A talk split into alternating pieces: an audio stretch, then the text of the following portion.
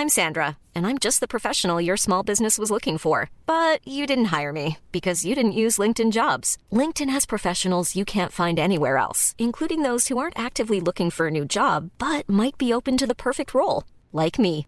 In a given month, over 70% of LinkedIn users don't visit other leading job sites. So if you're not looking on LinkedIn, you'll miss out on great candidates like Sandra. Start hiring professionals like a professional. Post your free job on linkedin.com/people today. Wow. Nice. Yeah.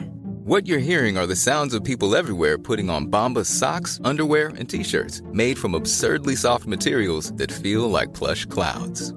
Yeah, that plush. And the best part? For every item you purchase, Bombas donates another to someone facing homelessness. Bombas. Big comfort for everyone. Go to bombas.com slash ACAST and use code ACAST for 20% off your first purchase. That's bombas.com slash ACAST. Code ACAST.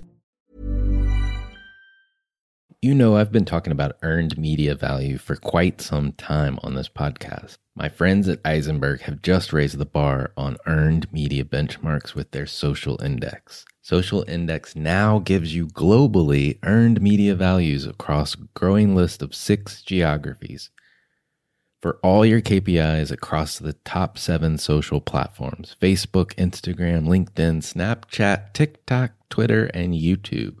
You can now visualize these values for deeper analysis, and they have a look back window over two years of historical comparisons. Social Index is updated daily. Don't get stuck with old data. Over 1,000 companies have used the social index to understand the ROI of their social campaigns. And if you work with a social agency, you should demand they incorporate earned media values into your reports. Get your earned media value for social content. Visit earnedmediavalues.com slash Alan. Again, that's earnedmediavalues.com slash A-L-A-N.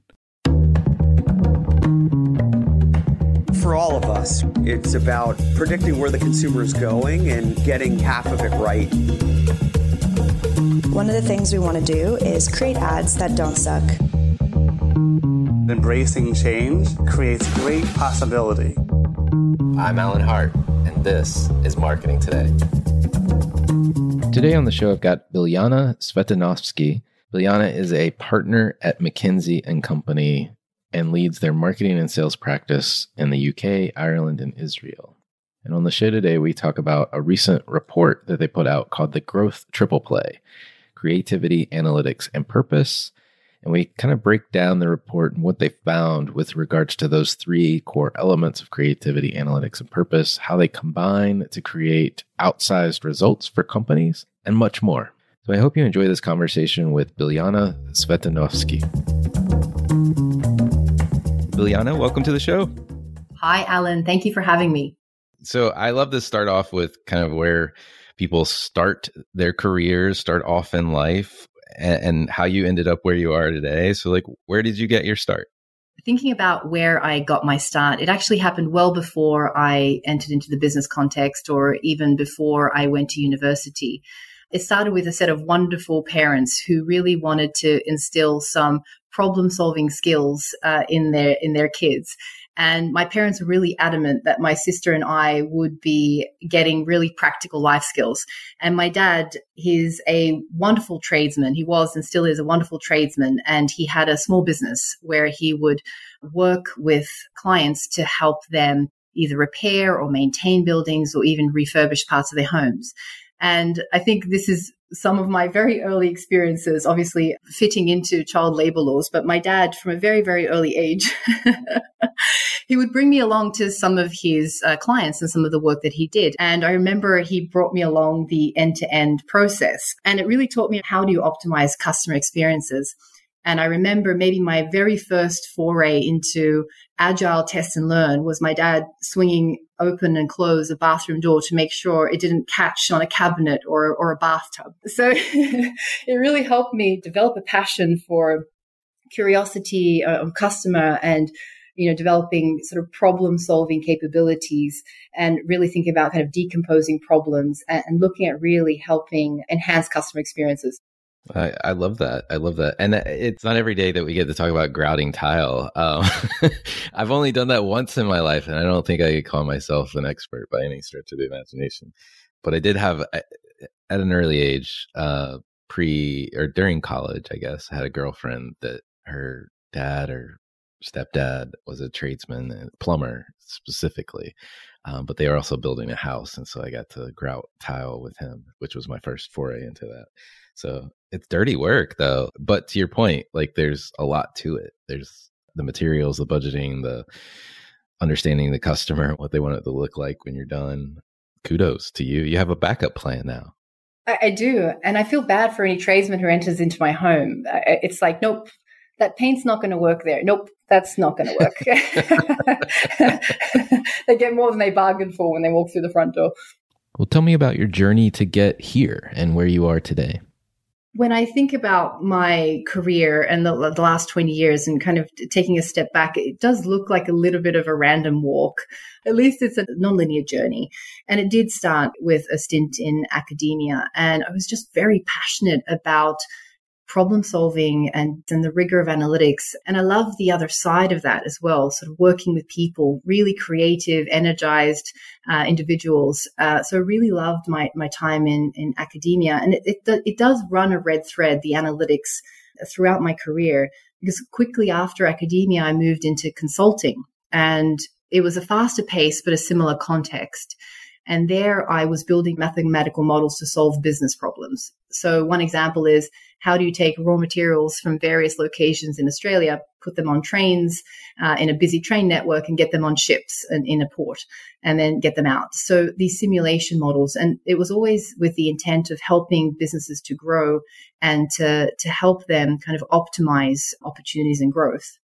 After that, I went into media. And in this case, it was around marketing mix modeling or econometrics. And I focused in on how to help companies efficiently and effectively spend their marketing dollars. Another short stint in academia, again in quantitative methods. Uh, and then it led me to my time at McKinsey. And I joined McKinsey 16 years ago. And I focused in on consumer and shopper insights. And this really helped me nourish my curiosity for, for consumers and customers. What drives them? What motivates them?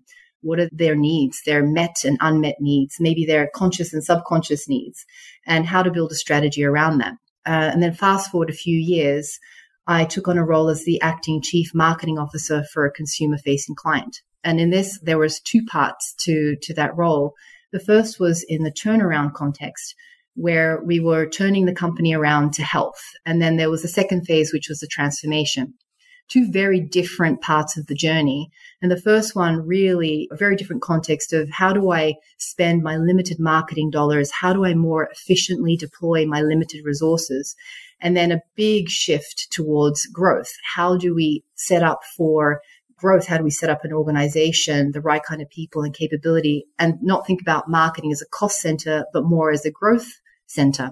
And then fast forward a few years, that leads you to today. And I'm a partner uh, and McKinsey and Company, and I lead the marketing and sales group in UK, Ireland, and Israel. And here I focus on helping organizations around the topic of growth. What are the capabilities you need to deliver on above peer growth? What are the investments you need to make? And what is the role of marketing and the chief marketing officer to deliver on that growth? So it seems like a random, almost a random walk, but there are some common threads the first one is really around the customer's always been at the core of, of what I, I do. And it's supported by analytics and a deep curiosity of really trying to tap into what makes this situation special. What are the needs of customers? I think secondly is this combination of experience and expertise. And experience is this, you know, rolling your sleeves up, getting your hands dirty, this, this dirty work around grouting in tiles. It's something that I really love to do to really help motivate change and actually be part of that that change as well as the expertise the other side of that is you know surrounding myself with people who are much more uh, articulate in topics and and getting really deep on that. And maybe the final sort of red thread that runs through all of this is this desire for impact and not only impact but an impatience for impact and and step change in impact and delivering on growth.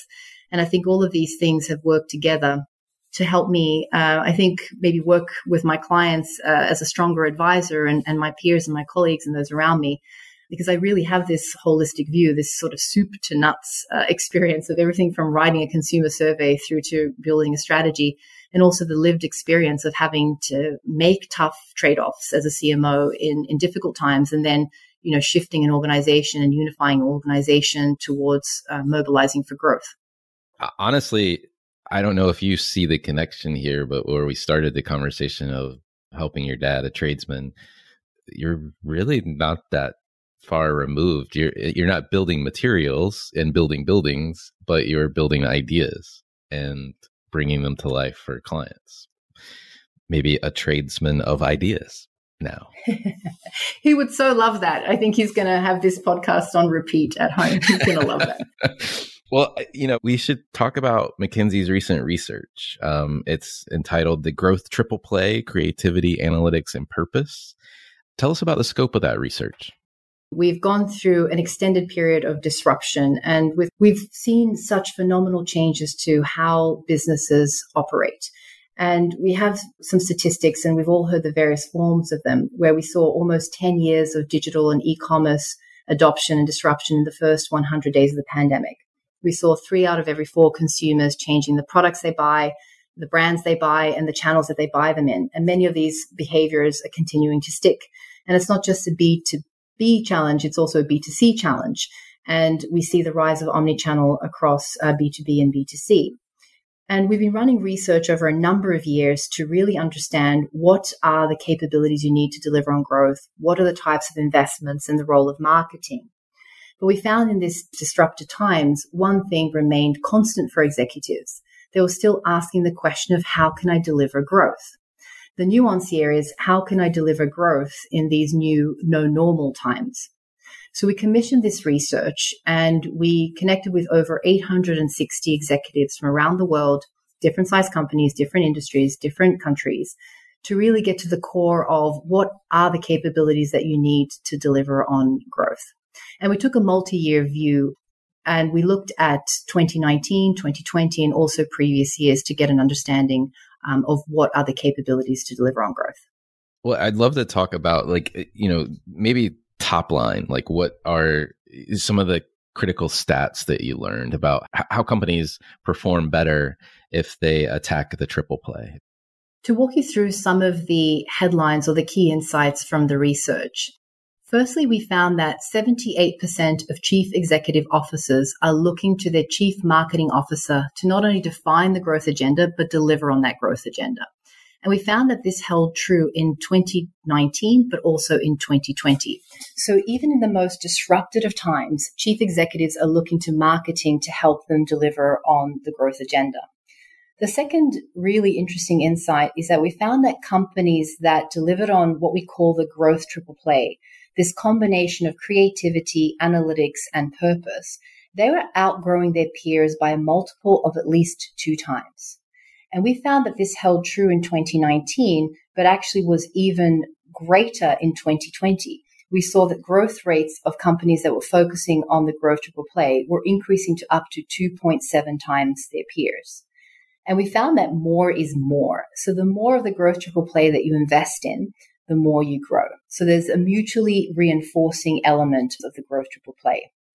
And maybe the most striking of insights is that even though these concepts of creativity, analytics, and purpose are not new, it's this combination that really gives the magic effect or really gives the step change in impact.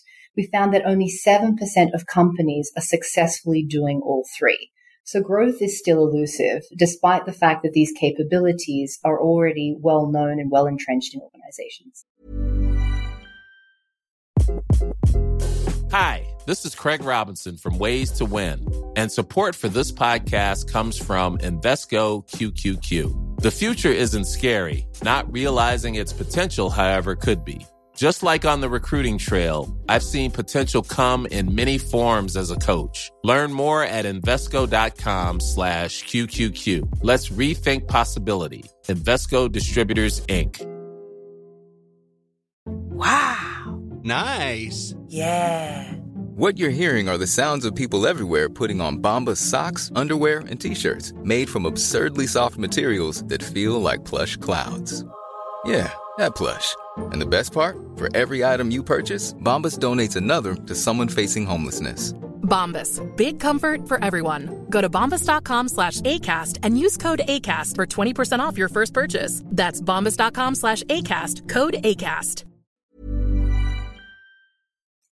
It was pretty intriguing to me to read as well. And, you know, we talk a lot about creativity, analytics, and purpose on previous episodes on this podcast as well, almost in silos. And I think one of the thoughts that I had as I was reading the report is it's not just the existence of these inside a, a, company, but there was something to the fact that the intersection between the three elements, the overlap of them, if you will. So, you know, creativity in your analytics and analytics inspiring your creativity as one example. It seemed like that was a critical component of the triple play as well. Do, do I have that right? That's exactly right. So it's not about the individual capabilities of creativity, analytics, and purpose. It's really about how organizations can combine all three. And what we know is that if we take 2020 growth rates, a company that's deploying one element of the growth triple play is growing on average around 6%. This jumps up to around 8% when they're doing two of the elements, and it jumps up to 13% if they're doing all three. What we know is that growth triple play companies are doing three things very well. The first is that they're injecting analytics into their creativity. And this is to create a more personalized and human experience for every touch point for their consumers. This means that they take a 360 degree view of their customer they inject very granular insights to the demographics, where people live, what they prefer, what they don't like, their recent history, and they combine that with agile content models. So they're delivering relevant and real time messages that resonate with the consumers. The second thing that growth triple play companies do really well is they inject purpose into their analytics. So they're very intentional and authentic about every bit of analytics they do. They think twice before they run their analytics. They think twice before they send a message out to their consumers. So they're really thoughtful and intentional about how they run their analytics. The third thing that growth play companies do really well is they set purpose as their North Star. Purpose is really the guiding light. It guides all of the decisions that they make, whether it's for current employees, future employees, uh, their ecosystems of partners, their stakeholders, their shareholders. So purpose is really underpinning every decision that they make. And maybe one last thought on this. It's not just about what growth triple play companies do really well. It's also about what they don't do. So they use these three elements as a guideline and a guardrail to help them make decisions on what they don't do. And often they're making really tough decisions on what they don't do. So you talk about the the things that they choose not to do one of the things I, I picked up on was that the companies that are executing the triple play are three times more likely to get rid of brands in a portfolio that didn't fit their purpose. I guess that's a good example of what they choose not to do, but wondering if anything else comes to mind for you. That's a great example, Alan. And we find that growth triple play companies, they are three times more likely to retire brands or products or even communications around brands and products that no longer fit with their purpose. They're also making tough calls in terms of their talent strategy.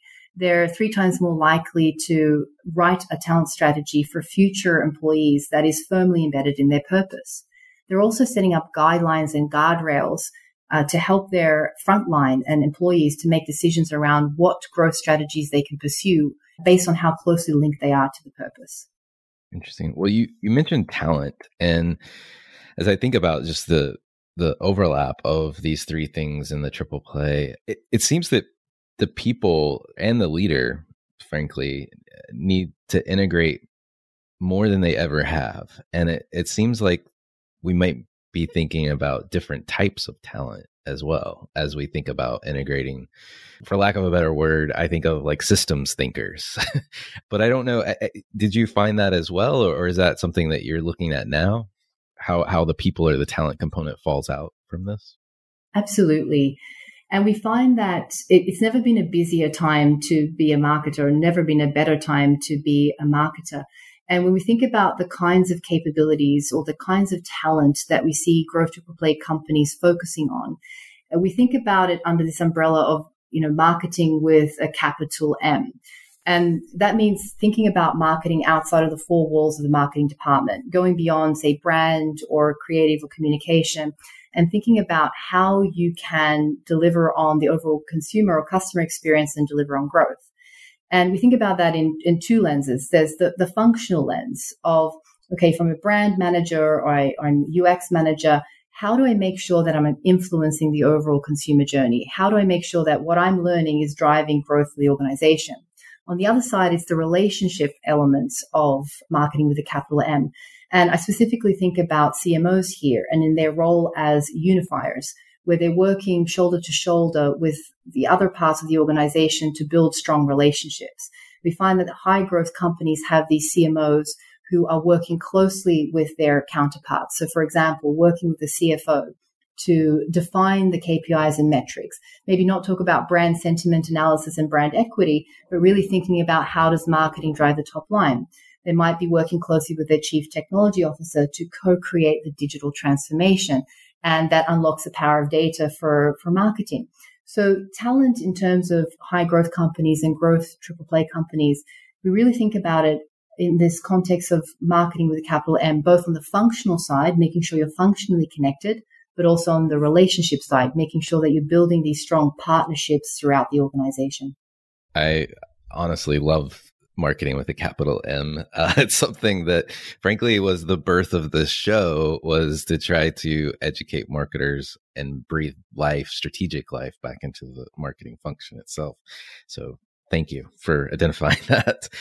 You've got a triple play. So creativity, analytics, and purpose. Creativity, analytics, no arguments whatsoever. It makes perfect sense. Purpose, I think, in the current trade press, if you will, means certain things, but I as I read the report, the thing I took away was this I guess authenticity that purpose needs to bring to a brand. It's not just about purpose for purpose sake, if that makes sense, or greenwashing at the extreme edge of things. It was really about finding the brand essence that's true and authentic and bringing that to life. Eh, do I have that right? Do you think about it the same way? Alan, I think you hit the nail on the head to continue with this thread around uh, trades uh, tradespeople. Purpose has two real elements to it. The first is exactly as you described. It needs to be intentional and needs to be authentic to brands and the portfolios. So, for example, if your brand is about fun and indulgence or rebellion, then really focus in on that. If it's around ESG issues, really focus in on that. You really need to be authentic to the purpose because your customers, your consumers, your partners, your stakeholders, they will see right through you if you're not authentic in terms of your purpose. I think the second element around purpose is that you really need to not pay lip service to purpose, but really action against it. And we talked through some examples earlier around, you know, streamlining portfolios where brands and products don't meet the bar on purpose, but it's also around tough decisions around ecosystem and partners. Who will you work with um, and who won't you work with as you drive your business forward and think about growth? So really making those tough decisions and tough calls also. And so it's not just paying lip service to the idea of purpose. One other stat that I picked up as well related to purpose was the internal impact that it can have on employees. I think the rough stat, if I'm if I'm reading this right, is it's these companies are 3.1 times more likely to have employees that say we have a unique proposition that encourages talented people to join and stay with the company. And I've always thought that purpose is likely more of a inside out motivator. It, eventually does make its way to the marketplace and to consumers, but it's through the actions and the energy that it creates inside of a company to create meaning for the work that we're doing. So I was interested to see that stat in there as well one of the things eh, a lot of CMOs listen to this show, and we want to talk a bit about what the role of the CMO is. You you already mentioned earlier that one of the things that their focus should be focused on is being a unifier, but how do they need to work differently to deliver against this triple play? So the CMO is the unifier of the organization and a trusted co-pilot to the chief executive officer. And in order to truly deliver on the growth triple play, we know that CMOs are doing three things. The first is they're leading from the front, and they're leading from the front as this unifier. they're rallying the organization around the purpose. They are making these tough calls on the portfolio and the ecosystem of partners. And they're not shying away and they're working closely with the organization, shoulder to shoulder to co-create the strategy. So the first thing we see them doing is leading from the front. The second thing we see CMOs in the growth play companies doing is that they are creating a learning organization. And that's both at the operational level, whether that's creating, you know, agile content models to speak to your consumers in a more relevant and timely way, but also about building infrastructure to help make decisions. So, for example, building uh, the software or engaging software that allows you to make more real time and timely decisions on your advertising spend or your marketing mix. And the third thing we see that Unify CMOs are doing is that they're empowering the organization which can be a little bit frightening. Uh, and what we see them doing is setting up the guidelines and the guardrails for the organization to help the front line, to help everyone make decisions around what are the growth initiatives that can help drive against the purpose and, you know, how to prioritize activities. So they're really doing these three elements of leading from the front, creating this learning agile organization, not a one and done situation, and also empowering their teams to deliver on growth via very clear guidelines and guardrails. As we are in 2022, what advice or, or actions would you say CMOs need to start thinking about or start doing? So we come into 2022 after a long period of disruption. And for many of us and, and marketers, uh, we've had the experience of this new no normal with consumers changing their channels, their brands, their preferences. We've seen marketing budgets slashed and reinstated. We've been asked to do more work, both in the workplace and at home. And with the emergence of hybrid working, there are increased challenges. And with all of these things in mind, there's a higher expectation to deliver on a growth agenda. So we come into 2022 with this a legacy of a long period of disruption. But as the world is starting to emerge from COVID 19, soon we'll be moving from this almost protecting lives and livelihoods to more bettering of lives and livelihoods. What will become increasingly important is this element of purpose. Thank you for sharing uh, quite a bit of insights on the latest work that you guys have been doing at McKinsey. I would love to switch gears. Uh, we've already learned a little bit about you at the beginning of this episode, growing up with your dad and working in his business. And so it's important to me and I think listeners to get to know people even further. And and maybe it is that experience uh, uh, as a tradesperson. well, I'm curious if there's a topic you believe marketers need to be learning more about, or you're trying to learn more about yourself. One area that came out of this growth triple play research and is becoming increasingly important is the area of purpose, and particularly the areas of sustainability and inclusion. And how I think that will become much more table stakes for how organizations can deliver on growth. So, really delivering a sustainable, inclusive growth. So, that's two areas that I'm currently doing much more investigating in and learning in. And uh, last question for you What do you feel is the largest opportunity or threat facing marketers today? The largest opportunity is focus. I think focusing in, and what we found from this research on Growth Triple plays, companies that were making very conscious decisions around where they focus their energy, their resources, their people. They're able to deliver above peer growth and also in very disrupted times. So I think focusing in on this creativity, analytics, and purpose can help organizations deliver on above peer growth. And I think it's just also being really conscious of what you do and what you don't do as you go on that journey. I'd love to ask you, Alan. Yeah. What do you think? what do I think? Uh, the largest opportunity or threat is to marketers. To steal your answer a bit, I mean, I do believe that we need to get back to making choices, actually living up to what we call strategy, right? Which is the option the strategic choices that we make. Marketing notoriously, everyone that I talk to notoriously just adds the next thing, right? It's we never look at what we're doing and say what should we stop doing. we just add more, which also creates kind of a, a weird dynamic with the executives, our peers that we're in organizations with, because it just looks like we're land grabbing either budgets or people or functions within the organization. I kind of agree with you. I think this notion of strategy and choice and to use your words, uh, conscious decisions that you're making can help us be better marketers. Marketers with a capital M, like we were talking about earlier. I love that, Alan. See, we're always on the same page. I love it. Well, thank you so much for coming on the show today. Thank you so much. Hi, it's Alan again. Marketing Today was created and produced by me with support from my team and podcast editors, sound engineers, and writers at Share Your Genius. Find them at shareyourgenius.com. If you're new to Marketing Today, please feel free to write us a review on iTunes or your favorite listening platform.